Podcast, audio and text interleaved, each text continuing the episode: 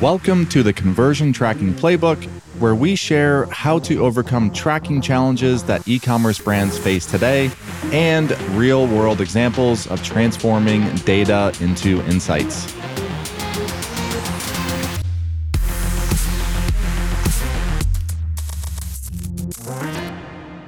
Welcome back to another episode of the Conversion Tracking Playbook. I'm your host, Brad Redding, and today we are talking about something near and dear to my heart, and it's conversion tracking. But more specifically, I'll be going into the nuances of how does what Elevar does, which is essentially conversion tracking, event tracking, compare to other attribution solutions, business intelligence solutions, and everything else that you could be thrown your way when you are considering what tools or solutions do you need to help secure a trustworthy data foundation, and ultimately, frankly, just help you make better decisions, which is ultimately what you really care about. Uh, most don't necessarily care about unless you're someone like uh, myself around the Elevar team, the nitty gritty and in the weeds of actually data collection and how it works. Most brands just want to get answers from their data so they can make better decisions and scale faster. So, the topics I'll be going through today will be Number one, going through just a general overview of the data collection stack, the way that I like to break it down. Then I'll be going through the nuances of conversion tracking, which will be a good comparison to how conversion tracking compares to attribution tracking. And number three, I'll be discussing common questions and customizations that we get a lot. And these are things that have evolved and changed organically over time but uh, I think four or five common questions that come up when we have a new brand onboarding and what comes up in their onboarding process and what they need to configure or consider as part of their setup and transition. And last but not least, just giving some general overviews on options that are out there that can be considered, whether it's for tracking for analytics or some of the more nuanced marketing platforms or services that our customers are using. With that, I'm going to jump in to the data collection stack. And since this is a podcast, I will try to help you visualize as best as I can. But consider a wheel, and you have four spokes in the wheel. And the way that I break down those four spokes is number one, we have our conversion and event tracking. And this can be considered like the data foundation. So think about your house and you have your foundation in place and you're building things on top of the house and the marketing analytics side of the uh, the house that is. But getting your foundation in place so you have data going to your analytics tools and your marketing platforms etc so ultimately with this first spoke it's getting customer data to your analytics and marketing platforms so they can operate and operationally, it could be helping produce easy to digest reports so you understand what's going on with your site. That's the easy example with Google Analytics. Or if we look at Facebook, Google Ads, etc., the operational aspect for them would be performance analysis, reporting, audience management, etc. So again, that is the first spoke in the wheel for conversion and event tracking and the way that we look at that. So the one thing I'm going to point out here with conversion tracking and just event tracking, we are pushing data. We are pushing data to the platform. Now, contrast that where we look at the second spoke in the wheel, which is attribution and attribution or e commerce analytics software. So we've had Northbeam on here, uh, Ron from Rockerbox, and there's others, and Hyros and Triple Whale, et cetera. They all have their own nuances and serve different parts of the market potentially, but so I'm just going to generalize here for the the four spoke in the wheel visualization, but they are pulling data. So they're ingesting data from analytics and marketing platforms. So think like cost data and other engagement data and potentially their own data. So I know Rockerbox has their own tracking script and Northbeam and uh, Triple Whale and Hyros. Most, most do. Most have their own tracking that are implemented as well but they're pulling data in. So they're pulling, ingesting all that data from these different tools to ultimately help provide you an objective view on marketing funnel performance. And again, without getting into specifics of each one, this is a very general view, but they are pulling data in and then doing their analysis and ultimately trying to answer those questions that you have of where to spend money most profitably and scale. So that's the second spoken wheel. So, so far we've talked about conversion and event tracking, which is pushing data to the platforms and, and analytics tools. The second spoke, attribution, which is pulling data in from those platforms. And now the third spoke is the qualitative or survey data. And for this one, it's getting customer data direct from the consumer, as I think coined by my friend Matt from Enquire Labs. But getting customer data direct from the consumer to do many things, but uh, the big thing in the last year is to help combat tracking friction like iOS, where Facebook reporting uh, was essentially non existent for many for quite a while, and ultimately balance the quantitative data that's coming from Pixel or analytics trackers. So, again, this is a survey data. Think post purchase. How did you hear about us? What type of influencer did you hear about us, etc. That's that direct from consumer. And that's that third spoke in the wheel in this visualization we're going through. And then the fourth is our e commerce analytics or our BI, so business intelligence tools. And ultimately, this is going to help blend data. So you're going to blend data. Let's say you have your own data warehouse like Redshift or BigQuery or uh, whatever you might be using. You might be using Daasity. I know many many of our customers are using Daasity, but you're essentially blending data, pulling data in from these different platforms to help extract business, marketing, and operational insights. And in some cases, you might be pushing some of that data back into a platform. So think pushing custom data into or pushing data into Facebook to create custom audiences. That's just one one small example here, but this again, you're connecting potentially 20 to 30 different tools, ingesting that, and then running different reports and ultimately helping extract uh, insights not necessarily on what top of funnel campaigns are driving the fastest customers and customers with the longest lifetime value, which you might be getting from some of your attribution software. Those could be more operational insights and digging into specifics with SMS and email, etc. So that's an overview. The way that I look at it, I didn't necessarily vet this against uh, Matt and, and Ron and others, but I think just in general, the conversations that we have a lot of our customers and seeing what they utilize and the common crossover that we see in stacks that uh, many, many of our customers are using, this is generally what that looks like. So now let's transition into that first spoke, which is conversion tracking and event tracking. And obviously, this is what Elevar does if you are familiar with us. And again, the, the easiest way to describe this is we are responsible for pushing data into the platforms and versus others are responsible for pulling data out. And the value proposition that we have and most other uh, competitors to Elevar or native apps within Shopify, et cetera, have is the value prop for us is number one, capture 100% of orders and site wide events and ensure that each channel or analytics platform receives it with the whole asterisk of compliance and legalities and everything that would need to be considered. But in general, if we take that away, that's our number one value proposition is ensuring that we send 100% of orders to GA and Facebook and Google Ads, etc. Number two, as part of that, is deliver the maximum amount of user matching data or customer matching data with each of these conversion events. So, this is another one that is easy on the surface to understand. Like, yes, Elevar needs to get all of my orders that exist in Shopify to Google Analytics. But if we did not consider any customer data, session data, et cetera, associated with that order, then you just have 100% of orders attributed to direct none. And think about that same concept with Facebook Conversion API or Google Ads. Each platform has different requirements or nuanced requirements in order for them to maximize their ability to attribute that conversion back to a campaign if we just look at Facebook and Google Ads, Facebook has the conversion API and they have their FBP and FBC cookie and the native Shopify integration. You can run it in parallel uh, with the Pixel, or if you're using Elevar, same thing. You run it in parallel.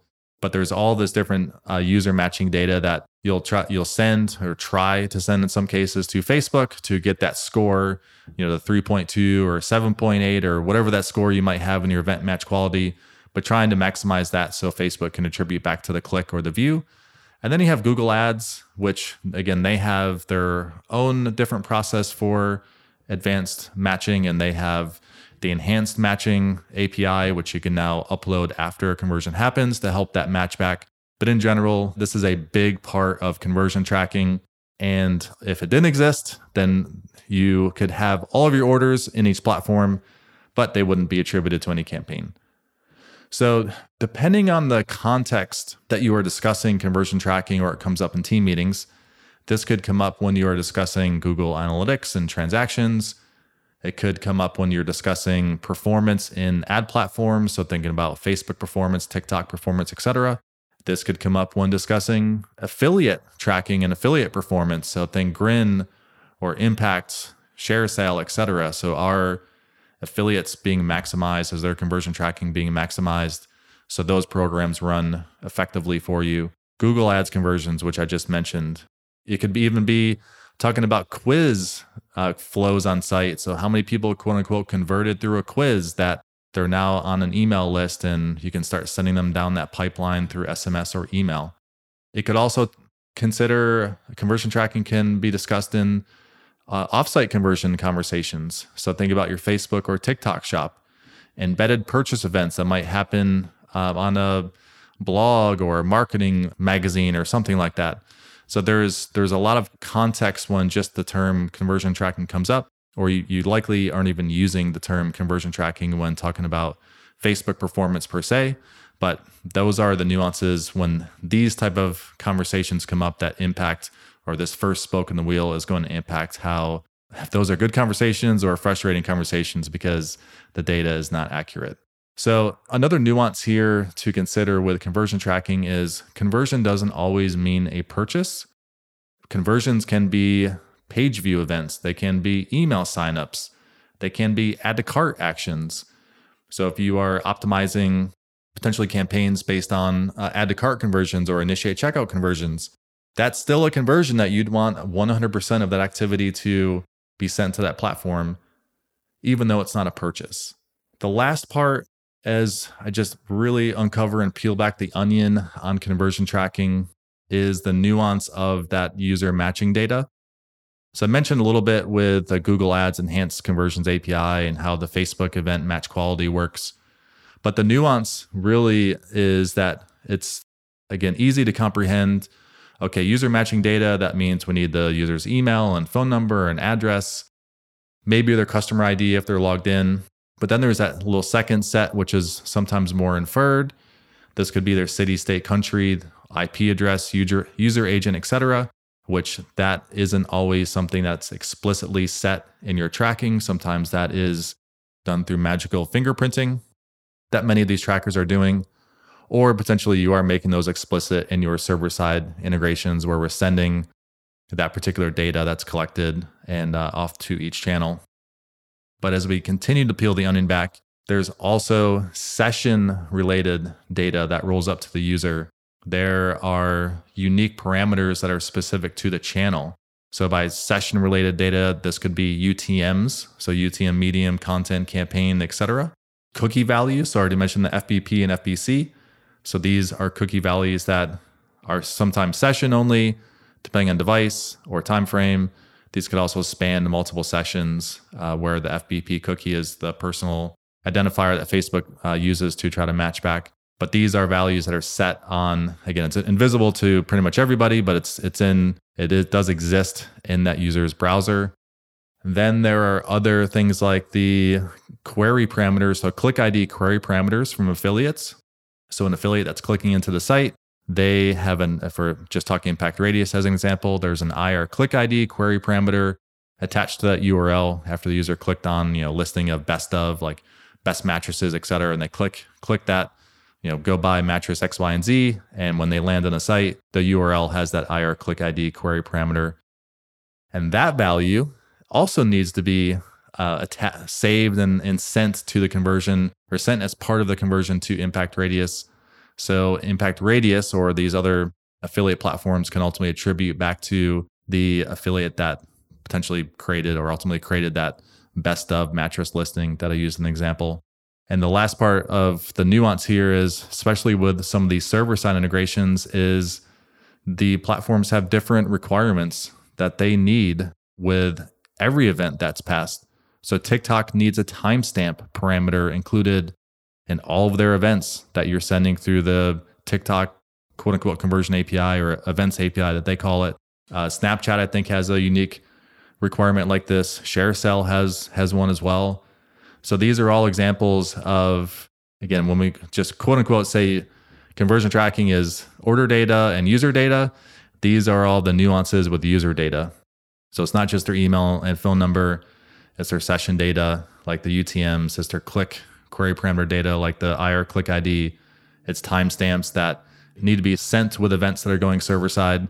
I'm even getting tongue twisted going through this because there's just a lot to consider with this setup. And this is changing. The platforms are evolving quickly. Uh, each platform, like I said, has unique requirements. An easy example to try to convince you that they have unique requirements is just look at the way that they name their integrations. So we have the Facebook Conversion API, the TikTok Events API, the Google Analytics Measurement Protocol API, the Google Enhanced Conversions API.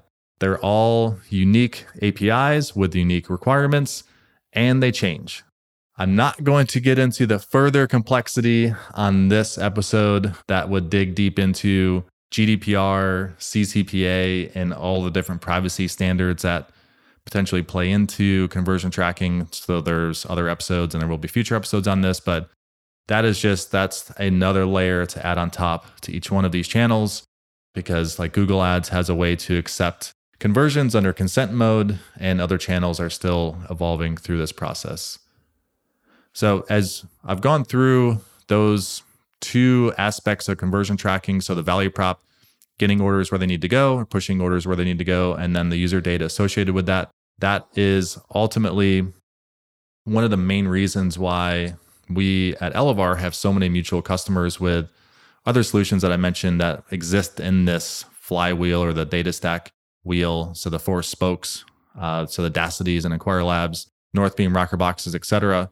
There's just so much complexity in getting the right data to each platform that these other solutions rely on. That is critical and ultimately helps prevent the dirty data in and the dirty data out phenomenon that most of us are all aware of.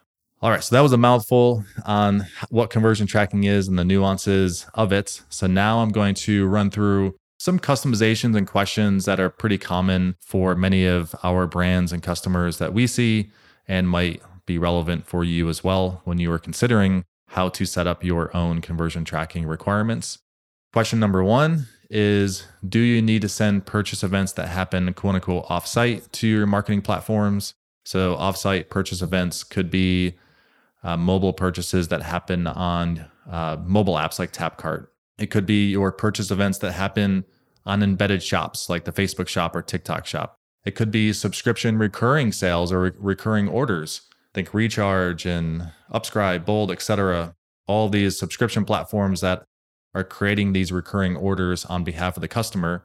Those orders need to go to Facebook, GA, TikTok, etc or even affiliates. So we've actually had some affiliates with a few of our larger customers where the if the affiliates are driving subscriptions, they want those subscription orders sent to them as well, the recurring orders. Do you need to track offsite events? So this could be customer chat or phone uh, phone call orders that commonly initiate with draft orders.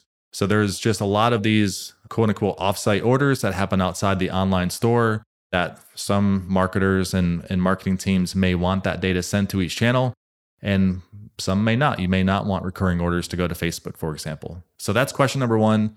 Do you need to send purchase events that happen offsite to your marketing and or analytics platforms? Question number two. Do you want to use server-side tracking? Server-side tracking can help, number one, remove code bloat from the front end of the site so as some platforms, they roll out their, I would say, post beta conversion API integrations. Some platforms are moving to the point where if you implement their server side integration, you can just remove their whole JavaScript from the site. So one example here is Impact Radius, and I think ShareSale is the same. I would say the commonality here is the uh, the affiliate affiliate platforms that don't necessarily rely as much on the fingerprinting that happens with the trackers and the pixels. So normally, if you were to go through an impact radius onboarding or ShareCell, they give you you know Word doc or a PDF that's like, hey, copy the script at the top of your head, copy this other script that's going to create a cookie and store the cookie. And here's your thank you page script that needs to pass the value of the cookie. You can remove all of that from the site if you implement their server side tracking or conversion API integration, uh, which Elevar does implement with Impact and some of the other, others that I mentioned. So that is where over time, server side tracking can really help remove some of that code bloat of all that additional JavaScript that has to load on site. The second thing that server side tracking can help, which might be obvious at this point, but this is just improving the accuracy of data that each platform receives. So if you just have the Facebook pixel implemented, you might be getting 80% or so of different activity.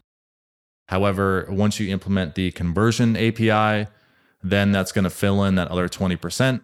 So you'll have that 80% from the pixel, plus in theory 100% from the conversion API. Facebook's going to prefer the pixel data at this point. So they'll pull that additional 20% from the conversion API, merge that with the pixel data, and now you're near 100%.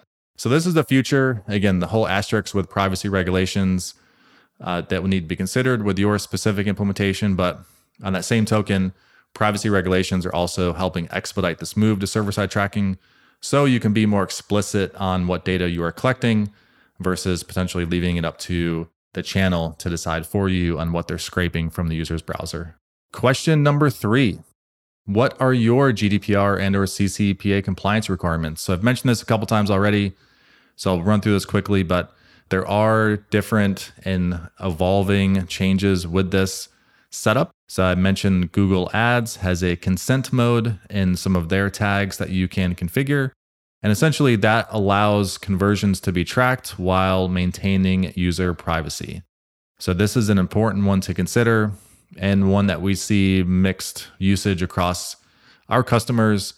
Um, and the other part we see mixed usage are customers that are utilizing uh, OneTrust or CookieBot or other GDPR or CCPA compliance tools. Is some are just blocking all tracking by default until user opts in and others are waiting for users to select which trackers they want to approve. A lot of nuance there. I would make sure to just go through that exercise and what you are legally required to do because it could create downstream consequences where where if you are auto blocking by default and you don't need to that that is going to severely impact the data that you are collecting and ultimately uh, going to utilize or, or rely on to analyze performance. Question number four in the customizations that come up in conversion tracking implementations. Does the channel have dynamic product remarketing capabilities? So, by that, do you have a product feed that you upload to each channel? And in this case, if you do, then the tag that is in GTM, or uh, potentially if you're implementing in a different way, and also the server side integration, do you have a product ID that is configured in that? That matches the product ID that is uploaded in the catalog feed to that channel. So this is the if you're using SKU as your primary product ID or product feed, are you sending SKU in all of your add to cart, purchase hits, etc. Last but not least, in the questions that come up, we have uh, do you need or want to offer alternative checkouts? So this is the native checkout versus subscription or offsite checkouts that you might be running through Shopify.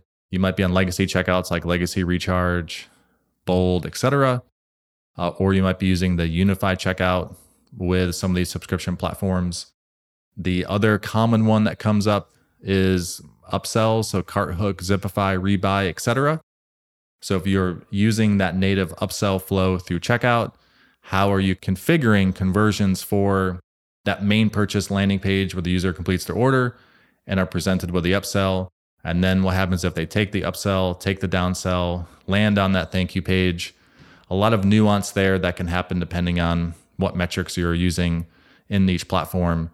But that is a very, very critical and important question to consider if you are using some of these platforms. So, to wrap up today's episode, I'll go through conversion tracking options. Uh, and these are pretty much the same whether you think about Google Analytics or Facebook or Snapchat. I would say like the big the big apps that have native integrations or native apps available in Shopify. And then there are some of the others that don't have native apps that option number 1 which I'll go through wouldn't be relevant for you. So, option number 1 to implement conversion tracking it's the native Shopify integration, so the native GA um, integration, the native Facebook channel integration that comes with CAPI. Think about the Snapchat, Pinterest native channels that exist. Most, I would say, you know, 75 to 80% of Shopify stores, these channels are going to work just fine. And it's common and, and sometimes accepted that these integrations might be missing some data. So you could, depending on your demographic of the user base, you might be missing 10% or 20% of data. It, it could, you know, varies widely depending on the demographic. And, and I say demographic because a lot of that refers to ad blocker usage. But in general, if you're, let's just say a 10% data gap in Google Analytics, for many stores, that may not be a big deal. Your decision making won't change between 90 to 100% of transactions that are tracked. And there also might be missing data as well, some missing reports. So think about the enhanced e commerce or, uh, gosh, even now with GA4 not existing within Shopify, that's probably not as one that you would want to accept. So you might be going through a different route of implementing that through Elevar or GTM or another provider. But in general, when you are considering conversion tracking options for any channel, your first option likely that you'd look at would be the native Shopify integrations or native apps. Option number two, and this I would say falls on the larger end of brands that we work with and what we've seen. And these would be custom integrations. So these are more advanced integrations that require a lot of customization. That customization could be uh, wrapped around privacy. That customization could be because they have headless sites. The customization could be because they just have very, very unique tracking requirements um, and optimizations that they're leveraging through the channel. But I usually don't see these on the you know sites doing less than I don't call it a couple million a year, and much much heavier heavier weighted towards the customers that are uh, again scaling fast, very aggressive goals in terms of of market both marketing spend and uh, revenue growth, and again, fit one of those customization requirements that I just mentioned. The other point about this and the custom built integrations is usually will will require an engineer or potentially a team to help them manage these customizations because it is complex. It's not a set it and forget it type of thing because you're you are likely customizing your site, changing it, and if you're changing things and not keep an eye on tracking or you don't have any monitoring in place, then that could eventually cause issues like break or lose some of the data that you are collecting. And option number three, when it comes to conversion tracking and integrations, is the third party solutions. Obviously, Elevar falls into this. So you'll have solutions like Elevar, Segment, etc., where there's multiple destinations that you can connect to. And there's other third party solutions that focus more on a specific channel. So if you just go to the App Store and even just search Conversion API, you'll see a, a several different options where the apps solely focus on the conversion API. And that if that's your only need potentially, or only have one or two of those, that is another option that you can consider. So there's a, a host of different solutions out there that you can go through. And, and many of our customers use a combination of some are using the, the native integration for Snapchat and Pinterest, or even Klaviyo. And then they're using Elevar for GA4 and server side Google Analytics and the conversion API and even TikTok or ShareCell and Impact Radius. But it's very common to have a mixture of option one and option three, depending on what your unique needs are. And these channels do evolve uh, quite a bit. So the Facebook native channel with Shopify that's had a few changes over the last year. Uh, to TikTok one, especially with their TikTok embedded shop feature rollout, that have had a few changes. So keep your eye out when these do change because if you are using one, sometimes it will require you require you to have to go through and re-authenticate or uh, potentially approve a new feature that's included. So that is a host of information on conversion tracking. And just to recap what we went through, we discussed conversion tracking is just one spoke in your data collection stack wheel. So you have conversion tracking, attribution, survey data, so direct from consumer, and then your business intelligence.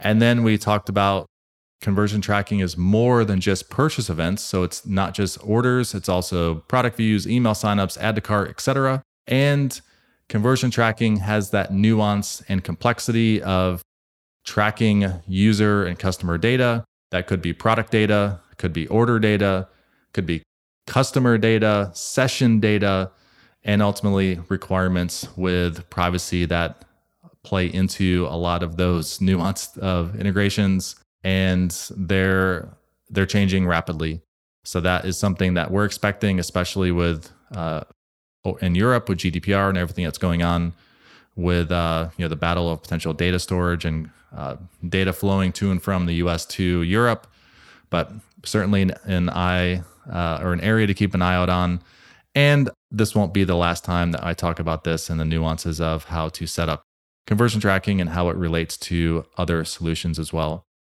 That's it for today. I hope this was helpful. If you have any questions or feedback, shoot me an email, brad at getelevar.com. Otherwise, I will see you on our next episode. Did you enjoy today's episode? If so, we release two new episodes per week, so be sure to subscribe to this podcast on Spotify, Apple Podcasts, or anywhere else that you subscribe and listen to your podcasts. I also have a favor to ask. I'd really appreciate if you could leave a comment or a review so I can learn exactly how to improve future episodes for you. And last but not least, if you want to connect with me, find me on LinkedIn by searching Brad Redding at Elevar. That's E L E V A R. Or you can DM me on Twitter. My handle is I am Brad Redding. I look forward to connecting with you. Thanks again.